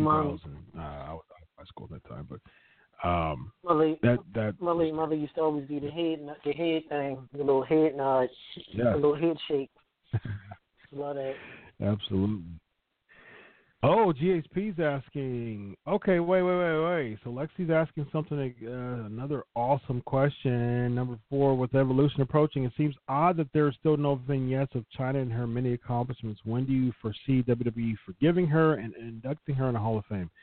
Um, uh, both Triple H and Chyna have commented on Chyna. Uh, I'm sorry, both both Triple H and Stephanie McMahon have commented on Chyna within the past year, I believe, uh, or a little bit uh, within the past two years at least. Um, so within the past few, within the next few years, I can see them inducting Chyna Hall of Fame. Sure, sure, absolutely. Uh, GSP's asking, what championship would you like for WWE to bring back if you had to pick? Hmm. What was the question? Dustin, I think you bring a good point. I think you add MLW in there too. MLW is a really good promotion too. It's not a weekly show. Yeah, it's not a weekly show like all those things. MLW is a weekly show. Uh, El Dog Pepper. Uh, if you uh, uh, uh, title that no longer exists, what would you bring back? Um, DXS Hardcore title. Gabriel was asking if I heard of PCW Ultra. Yes, I have heard of PCW Ultra. Actually, uh, I converse with uh, the promoters from PCW Ultra, and I I put them over um, when Kevin Sullivan was on the show. He was promoting uh, a show for PCW Ultra, and I put uh, him over I interviewed, uh, also interviewed. It, it wasn't in, it didn't air on the on the show, but I also interviewed the uh, the the female guitarist who uh, for Shinsuke Nakamura at WrestleMania. Interviewed her as well. She was doing a PCW thing too. So, uh, okay, so what title would I bring back? Um, that is uh, no longer active. TV title. TV title, man. The, the television title, yeah. that title was kind of cool though. You got a the ten minute I time limit, the, special title. TV title. Bring that back, Yeah. man. Yes, the special attraction te- television championship match. Um, yeah, why not the TV title? I mean, there's there's five hours of, of WWE television right now. Uh, so, yeah, I think so. Yeah, television championship. Yep, that's my that's my uh, that's my answer. Boy's asking um, personal question to answer if you want. How many friends do you have in the WWE locker room? That's a good question. Um, I have I have uh, I have a, a fair amount to know what's going on. I'll say that. I just talked to one a few weeks ago. Um, that is um, pretty high in the rankings right now. I'll say that. I'll say that. That is uh, that's that's what I'll say about that. Yeah. Um, all right. All right. So let's jump right into the headlines real quick. Uh, Foley. So so okay. So Foley thinks he was uh, uh, interviewing um, on the Press Slam podcast, and he said that uh, overall, his uh, he feels that his uh, W his pro wrestling career is overrated. So I mean, you know, him and Flair got into it about a dozen years ago. Flair calling him a glorified stuntman. Uh, what do y'all think? What, what, what do y'all think? You know, Um, you know, you know. I'm, I'm gonna, I'm gonna say this. No, I'm gonna say this on that. Yeah, what you You think? I, I met both men, and I, I've worked. Uh, I've met both men. I worked shows with both of them. More of a Foley fan than Flair. I mean, Flair is great, but the Flair saying Foley's a glorified stuntman. But then there's other people like Bret Hart who said publicly, who's even told me and other people, Flair had the same match. Now, Flair had the similar match, the same match, in his later years, and we know Flair worked Broadways and had a lot of different style matches in his younger younger years, which is Flair was always like 50 years old as his kids. So it's kind of like Yeah. can't really say that about Foley because Foley was known as a hardcore legend, but Foley also did pretty good matches just in a regular basis. So what do you have to say, Flair, about you having the same match with Sting, with Steamboat, or the same formula, I should say? You know, so that, Yeah. that that's what I say today. You know, I respect both men. real quick, legends. I love Flair. real quick, real quick. Hold on, Evan. I'm sorry to interrupt. Wild Boy said Sure. that's the first time I ever saw you have a sip on the podcast. Well, I don't drink alcohol. Uh, if I if I do, it's it's like very rare, maybe once a year. Um, this is orange juice, actually. It's in there. Uh, you don't see it, but um, I'm a fan of orange juice. Uh, so right now I'm sipping orange juice. Uh, when I'm done with this, I'm going to be sipping some water. So those are my two bevs for the uh, for the pancakes and power slam show. With my WrestleMania uh, 34 New Orleans uh, souvenir cup here. So yeah, some good old OJ. So thank you for thank you for noticing that I took a sip on the podcast. Uh, that's awesome. Uh, I'll, Oh, I'm no. go ahead. Uh, go ahead. Evan. Oh no, no, I was just saying I I can't really Flair can't really say that about Foley because I mean, Flair had the same matches too at times, but we all know Featherstone only drinks to the holy wine of the grape juice from church when communion Sunday. Hey, come on. nothing now. coming out Yes, that. But uh, orange juice and H2O. Holy water. That's right. Absolutely. Yeah, I'm drinking the. Jelly Um, Devil juice. I'm drinking some Coca Cola right now, so yeah, you know. Uh, you, drinking that sugar. Yeah, that sugar exactly. It's like grandma and grandpa say back at you, oh you you drink you're drinking all that sugar. Another sugar. Yep.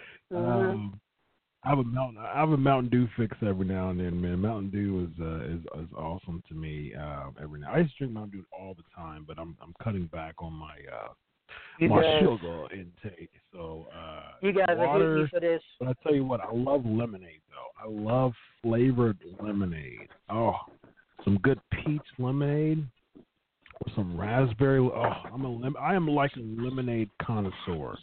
You, I are you marking out? love Are lemonade. you marking out over lemonade? I am mar- That's a you are. That's exactly right. I am marking out over lemonade. Right. So good lemonade though. Good lemonade. Like it has to be really good quality. Like all of my all of my friends know that I judge a rest. See, it's funny. Funny funny thing. Here's an Ask Chris personal personal uh, question inside the world of Chris here. Uh, I judge a restaurant, a good restaurant. I judge them by two things. I judge, I mean, of course, good food, sure, but I, I, I critically judge a good restaurant based on based on two things: the goodness of their lemonade and the cleanliness cleanliness of their bathrooms. Those are the two things that I judge restaurants by. If you got good lemonade and if your bathrooms are clean if both of those are if it's just one i'll say eh you know i may come back but if you have good lemonade and clean bathrooms there's a good chance you'll see me again all right so Wait a uh, minute.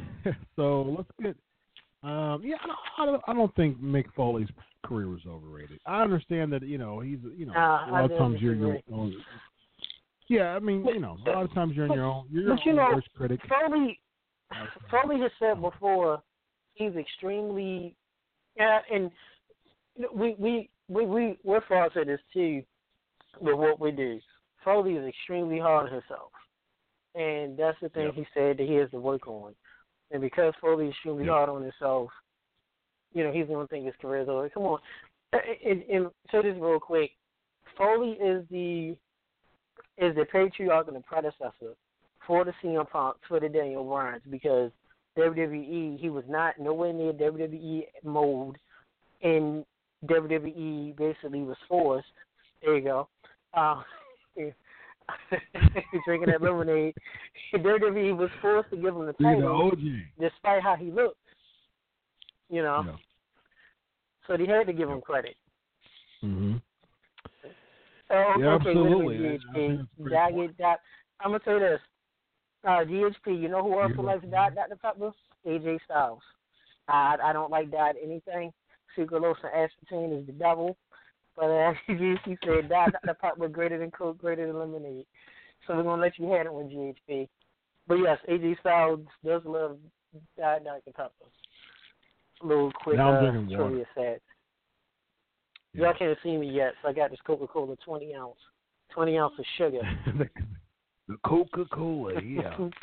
All right, uh, yes, Yeah. strawberry lemonade, absolutely. Uh, lemonade fiend, yes, uh, Blink, absolutely. I am. Uh, yes, peach lemonade. I don't know if you. Uh, where are you from, Zed? Um, Logan's Steakhouse. Oh, has some of the best peach lemonade I have ever tasted in my life. Oh my lord! Whew. Stuff. Great stuff. Logan Steakhouse. Uh, Pancakes, power we slams, and orange them so they can juice. Sponsor the show, actually. So, uh, all right. So um, we talked about Jericho. His original plans for All In. He was talking about how uh, Cody called him like three or four times and pitched things. Uh, he was he, he denied. You know, he declined them. Uh, eliminated Power Slam. So yeah, I like pancakes too, though. I, I, love, I love pancakes. Um, so, but yeah. What about waffles? Um, so so so Jericho, uh, I like waffles too. I, I like waffles too. Um, uh, Chicago. Okay, so Zay, you're from Chicago. Um, oh, good question. Ask chat. Ask Chris. I have a trivia question. What state has hosted the most manias? Hmm. Hmm. it's not Ohio. No, it's not Ohio. Ohio's uh, hosted zero manias. Zero. I can't talk. I'm Maryland. I'm Baltimore. We ain't never Zero. no WrestleMania. Um, Uh, well, I think the it's screwed. early Manias was in uh, New York, MSG. that's every three Um, years. Two was Every like in, years. it was in it was in the Tri Cities. It was in Chicago. It was in L.A. and it was in uh, Uniondale. Um, Florida's had Florida's had like two, like three. So like two Orlando's and the Miami, if I'm not mistaken. Maybe Cali. No, they don't. They haven't. I mean, they went out west. They went to San Jose for question. thirty-one. That's a good They went to. San Jose for thirty. Um, but they don't go out west a lot anymore because of the pyro and just the the dark type of feel to it. They went in Seattle for nineteen, I believe, was in Seattle. Um, is that right? Was nineteen in Seattle? Let me check and see. Yeah, well, Seattle, Washington. Very underrated Yeah. show. I mean, that's the second goat. That's goat number two. Yeah, I like nineteen too. Seventeen is one Uh, goat, nineteen is two. Two in LA, two tough. in Anaheim. Let's go. Okay, in Toronto. so Cali. So people are saying Cali. I think so because Uh, you got L.A. Twelve was in Anaheim. Okay, Anaheim. so Cali looks like Cali may be the answer. Good question, Rob. Uh, okay, so let's go into Michael's coming out of retirement. What do y'all think about that? Michael's coming out of retirement. Uh, okay, so real quick, the Jericho thing. Uh, Bernard the Bear, and he he and he was supposed to attack Kota Ibushi, and there were some uh, talks. Um, okay, so Alexa, yes, I'll get your final question. Um, uh, he uh, there were some talks. So Matt Jackson kind of joked maybe that Batista was going to be Bernard de Bear too. There were some talks. So that that, that I found that found that pretty interesting. But I, I don't know if he, he was for real about it, but uh, that would have been interesting. But uh, Jericho declined the Bernard Bear because he was supposed to attack Kota Ibushi. He didn't want to do that, and so uh, there were some other things that came up with. And then uh, Nick Jackson actually came up with the idea of because he wanted to attack Kenny Omega. So Jericho came up with the Kenny Omega versus Penta match. Nick said, you know, came up with the idea that he should dress as Penta, and so there you go. So that was interesting. Uh, Michael's coming out of quick, I retirement got for one more match. Um, maybe. Um, Saudi Arabia thing, so that might even that might not even be on the network. So we'll see. Um, Rob said That's California had six. Okay, there you go. California. Yep. Yeah. Yep. California. Um, so we'll see if Michaels come out of retirement. He's supposed to come out in a tag team match. I think we'll talk about that more as it unveils, especially if it's official. Then we'll talk about that a little bit more. Um, if it's a tag team match, uh, you know, it's been eight eight and a half years almost since he's been out in a match. Um, it's hard for anyone to say that they actually stay retired. Actually, Austin and and and and Michaels are like the only two people who really actually retired and stayed the uh, Edge, but he but physically he, he can't come back. Edge can't do nothing. Um, and then Callis talking about how you know he was talking about his all-in experience, how much he loved it, but he was talking about how I mean Don, uh, you know, big big uh, shout out to Don Callis. He was talking about you know how people like you know he he puts Su Yung over. He loves Su Yung. I mean, he Su Yung is one of the top names in, in Impact right now. Um, but he feels like heels like Su Yung and things like that they shouldn't like pandering to the fans doing their merch tables, um, which I agree with. I, I respect that. Um, to him still liking kayfabe, which I think uh, should be the case. All right, let me go real quick. Um. Okay, so some good questions here. Let me let me just zoom zoom through this real quick. Uh, okay, Lexi with VKM relaunching XFL set to debut in 2020, meaning retirement from WWE, which hasn't been confirmed yet. Uh, and Triple H crowned to take the reins. Who would uh, who would like to come back to creative? Uh, probably Tommy Dreamer. I think uh, I've heard some really good things about Tommy Dreamer uh, on the creative side. I've I've heard some really good things from numerous people. Hmm Uh, I've Yeah. also had uh, Mike Bucci on the show. Uh, Simon Dean. Um, uh, I, w- I would probably put him up there too as far as working on the creative team. Uh, part two, and who should retire? Uh, I think Kevin Dunn should retire. I think Kevin Dunn has been there for 30 years, and uh, he's been around for a while. Uh, he's you know he's more production guy, but as far as creative is concerned, maybe, maybe Michael Hayes. I think Michael Hayes has been there for a while too.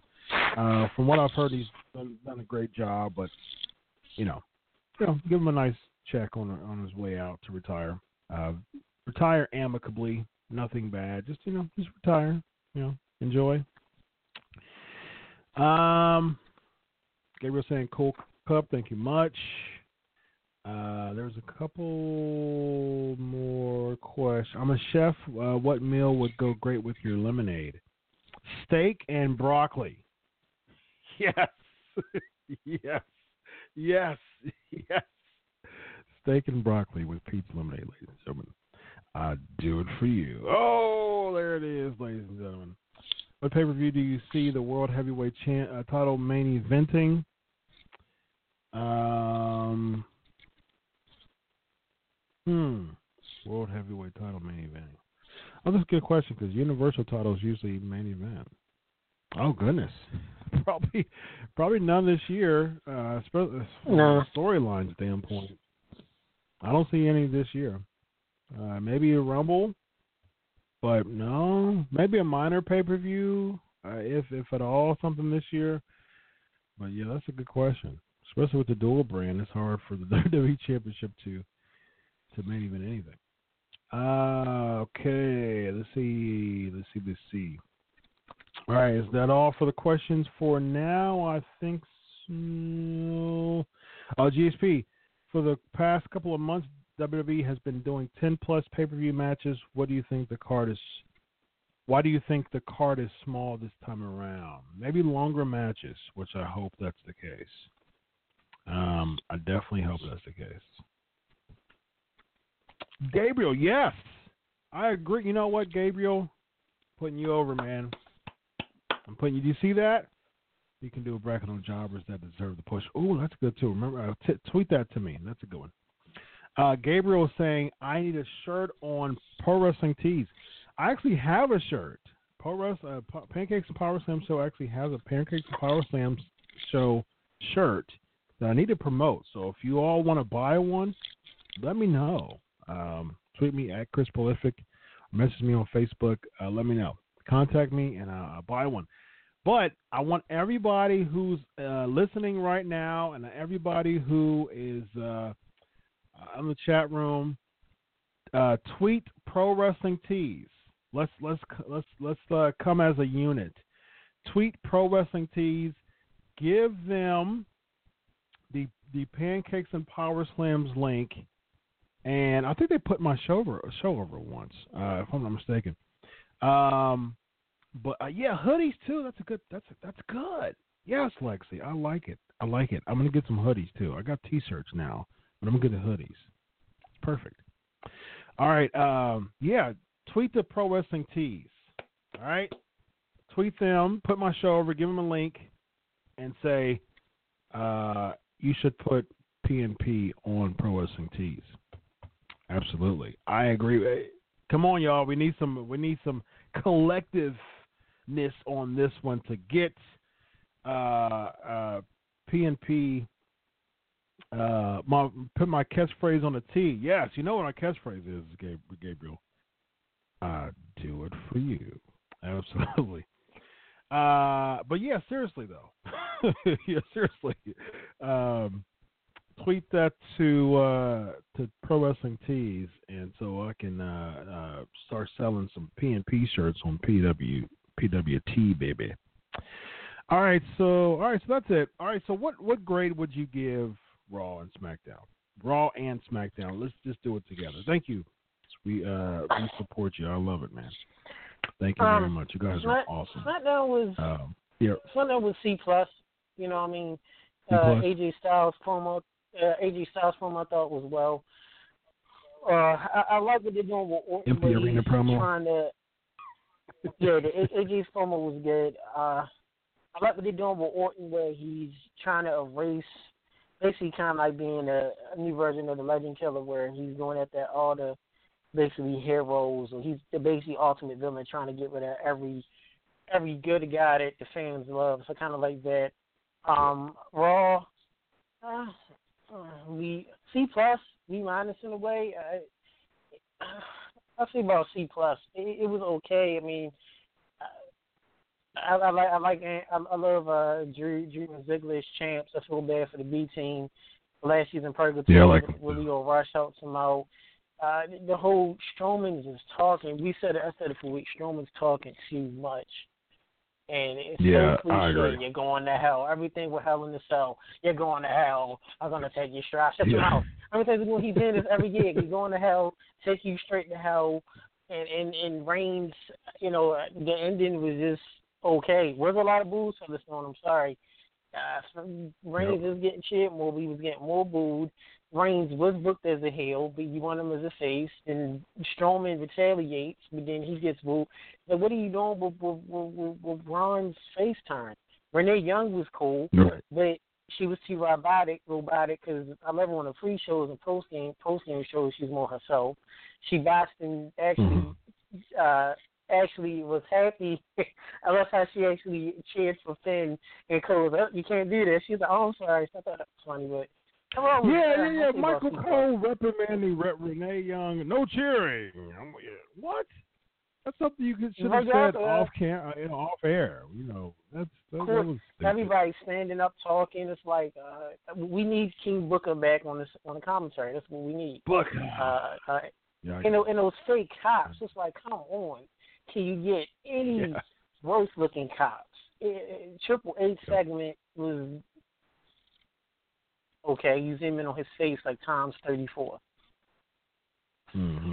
it's like, Yeah. Like, when we going to see promos every week, everyone takes turns. Undertaker talk. Next week it's Triple H, then it's Undertaker, then it's Triple H. It's like it's got to be a no DQ Yeah. match because I mean, it, it has to be. But anyway, that's that's, that's my Um, thoughts of Raw SmackDown. Yeah, I agree, man. Uh, uh, Ronda both were gonna break come- somebody's arm. SmackDown was okay. SmackDown was like a C plus. Um, Raw was a C minus to me. Raw dragged to me. It wasn't uh, very, uh, you know. I, I, I do like how WWE's weaving uh, um, storylines throughout the show now. I, I do like that. I, appreciate that. Um, but yeah, I mean, the showdown between Reigns and Strowman at the end was like, mm, like you know, so it wasn't that exciting. Triple H's promo was just, I mean, he he he always cut great promos, but it didn't, you know, really do much. Um, I like the Foley addition to the Hell in a Cell match. That was good. His his segment was Elias with Elias was probably one of the best things of the night. Rousey, man, they got to quit having her on the show every week. Wrestling, they got to they have to stop doing that because she's starting to show her weaknesses more and more. They're supposed to accentuate her strengths, hide her weaknesses. That's the reason why she was so good at Mania and even decent at Money in the Bank. But they having her raw and um, no, they have to stop doing that. Like people starting to even boo Rousey now, and it's like yeah, that's what happens yeah. when you overexpose someone. They, they why? How can you not uh, get that WWE? I don't understand it. You're overexposing Ronda Rousey. People are starting to say, "Oh, well, the mystique is starting to go away, so I'm going to boo because it, the the the the element of of, of surprise or uh, the mystique, the, the the the kind of aura is is, is gone. So It, it, Yeah. it's, it's Um, like one, Rousey's gonna break somebody's arm. Um, good lord. Yeah, she, she uh, yeah, I like what she's doing. It- it- it- but she comes out. Uh, yeah. one, I can't stand her theme music. That's just me. But she comes out. nobody cared to say, okay, you know, you just would have thought. You know, I don't know. The Rock Squad came out. Nobody was really that much happy. And then two, dang, Mickie James getting jobs. It's like Mickie James is like a multiple time, and I get it. I get that Yeah. you got to put people over, but it's like, and I I even sent this tweet out. to Some of my buddies, I might even hit you up. Said, man, I remember when Mickie James was legit. This woman's a multi-time women's divas champion. She's gonna be a Hall of Famer, and then you just basically have her job to Ronda Rousey.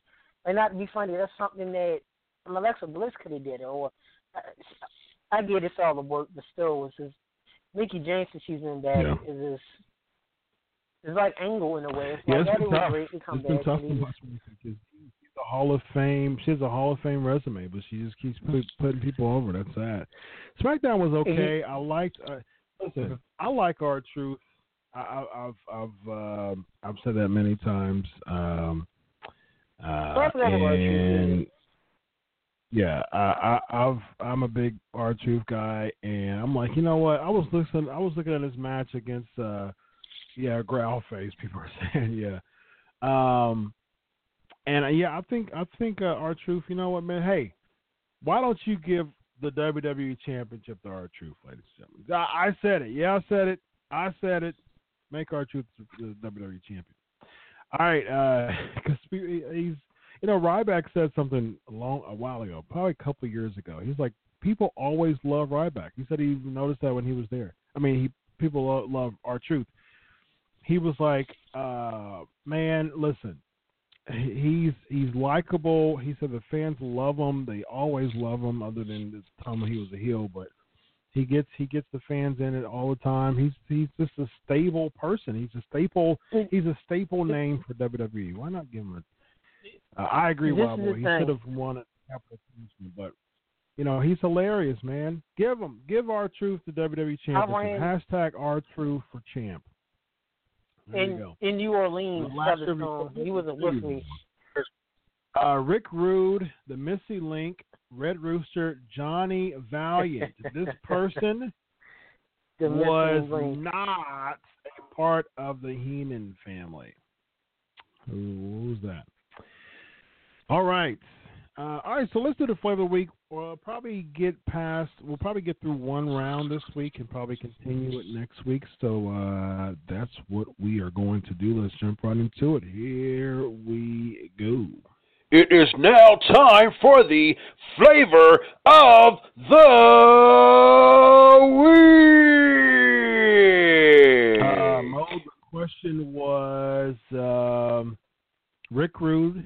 So A, Rick Rude, B, the missing link, C, the Red Rooster, or D, Johnny Valiant. Which one of those was not a member of the Heenan family? This person was not a member of the Heenan family. That is the uh, that is the question. Okay. Somebody said Red Rooster. That is incorrect. The Red Rooster was part of the Heenan family. How about that? All right, so here is uh, Zed. Yeah.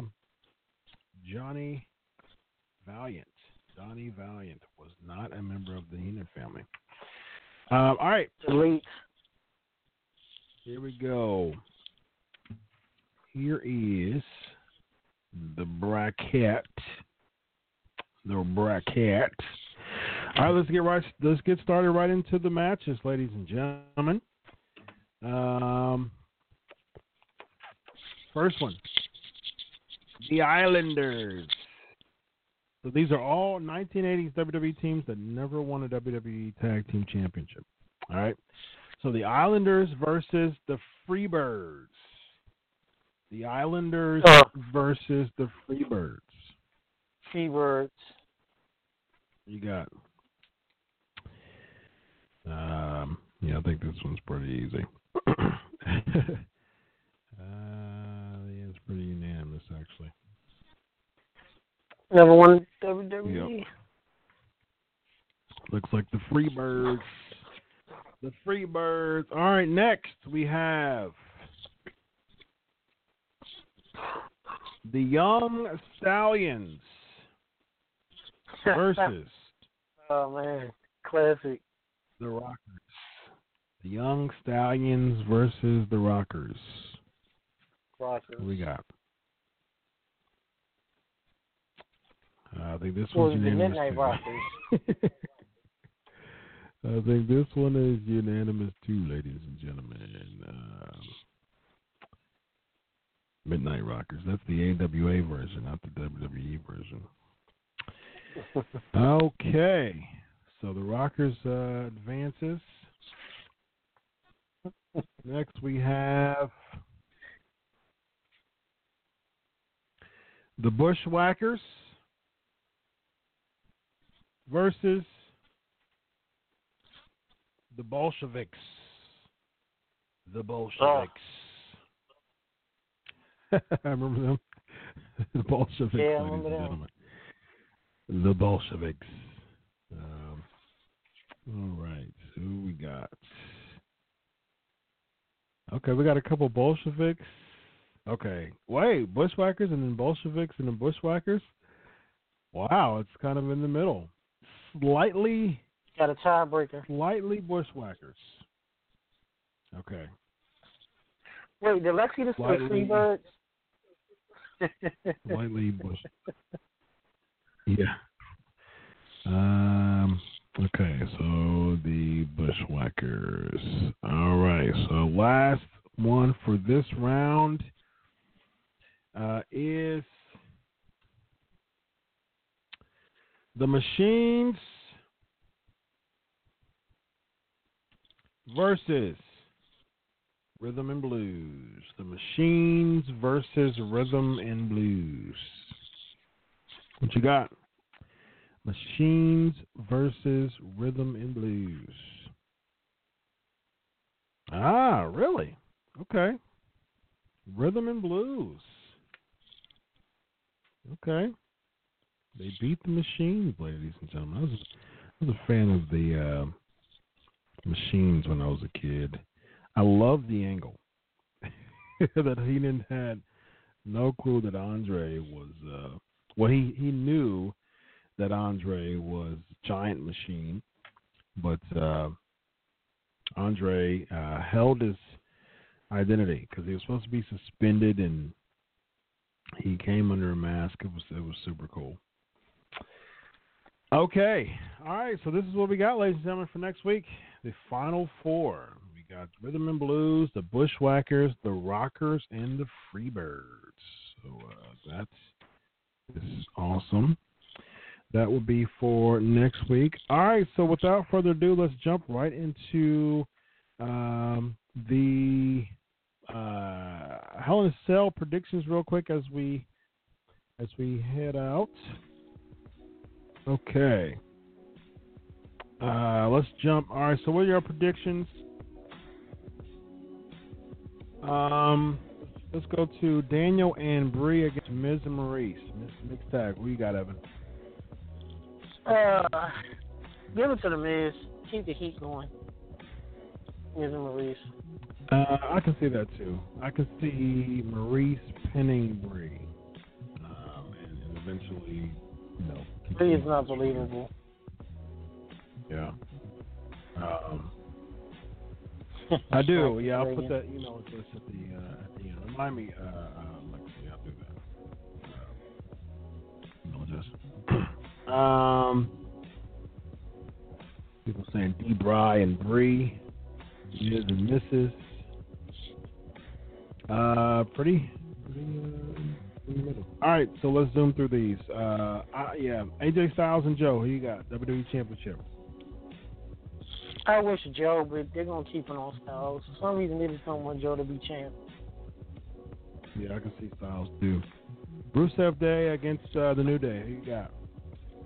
Rusev Day. Give him the tag Uh, team. I I mean, New Day doesn't need New Day doesn't need the titles. I mean, they're, they're so over right now. Give it to Rusev Day. I see. It's hard for me. I, I don't ever agree with that concept. I think I think someone not needing the titles is. I understand it when it comes to being over, but I think people always need the titles. Uh, to, to, you know. To the Usos, man? They need Wrestlers don't want to hear. All right, so uh, Re- Reigns and Strowman. Who you got? Uh, the big dog. Uh, The big. They're, dog. they're not. They're, they're not giving. They're not giving the title to Strowman on no Hell in a Cell pay per view. Or probably ending in no contest. This is shit. You keep Strowman strong. Just have them both get knocked out like a double KO, like a Dragon Ball finish, but he just can't get up. Uh, we'll see. Hell in a Cell, inside the Hell Cell. We'll see. Uh, yeah, I got I got Reigns. Uh, Rousey and Bliss. Who you got? Uh, Rousey's gonna keep the title. Uh, yeah, Rousey, Yeah, Rousey won the title. I mean, Yep. I mean, Bliss is cool, but just keep it on Rousey. Hardy versus Orton. Hell in a Cell. I was surprised they made the actual Hell in the Cell match and not make the uh, both title matches Hell in the Cell. Um, give it to Orton. Uh, Orton Orton needs something new. Gosh, he's been stale for the past two three years. I love Orton wearing his little hoodie.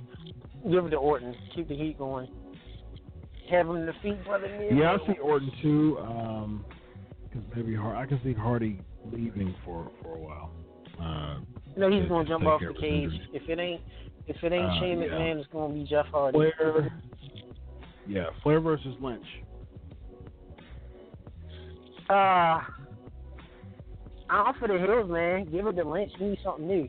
How many times are we gonna see Flair's champ? I mean, she's great, but give her the Lynch. I think they continue How this. Um, Flair, maybe maybe Flair uh, snap, maybe like a DQ thing. Um, all right, real quick, Ziggler McIntyre versus Rollins and Ambrose. Who you got? Keep it on War Dogs, Dogs of War, whatever you call them. McIntyre, Ziggler.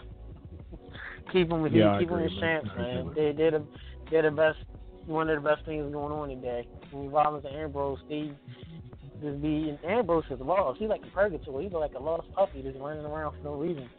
Give him something to do. Yeah. All right, ladies and gentlemen. Uh, Brandy's asking real quick. Ask Chris Triple H or Undertaker had a better career. Uh, I'll go the Undertaker. Undertaker. longevity, WrestleMania. Absolutely.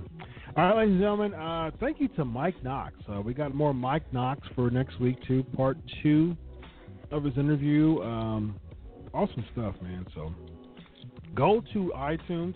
Again, tweet uh, the uh, Pancakes and Power Slam show. Tweet about it. Uh, uh, thank you so much for your support. Continue to tweet about the Pancakes and Power Slam show. subscribe on iTunes so you can hear all the interviews. Have leave a positive review there. Tweet, put my uh, my my shirt over, my pancakes and power slam shirt over as well. Uh, so yeah, I'll, I'll, drop my email in the chat um, for for orders. All right, ladies and gentlemen, thank you to Mike Knox again, um, and of course, as always, Evan Prout, Under the Mat Radio. Yes. And uh, this is 337 episodes, ladies and gentlemen. Uh, Pancakes and Power Slams fans are the best fans in the world. Hashtag P and P Nation. Until next week, ladies and gentlemen, enjoy your week of wrestling. God bless. And always remember, uh, God bless you all. Have a good night. Bye. Good night, guys. Love y'all.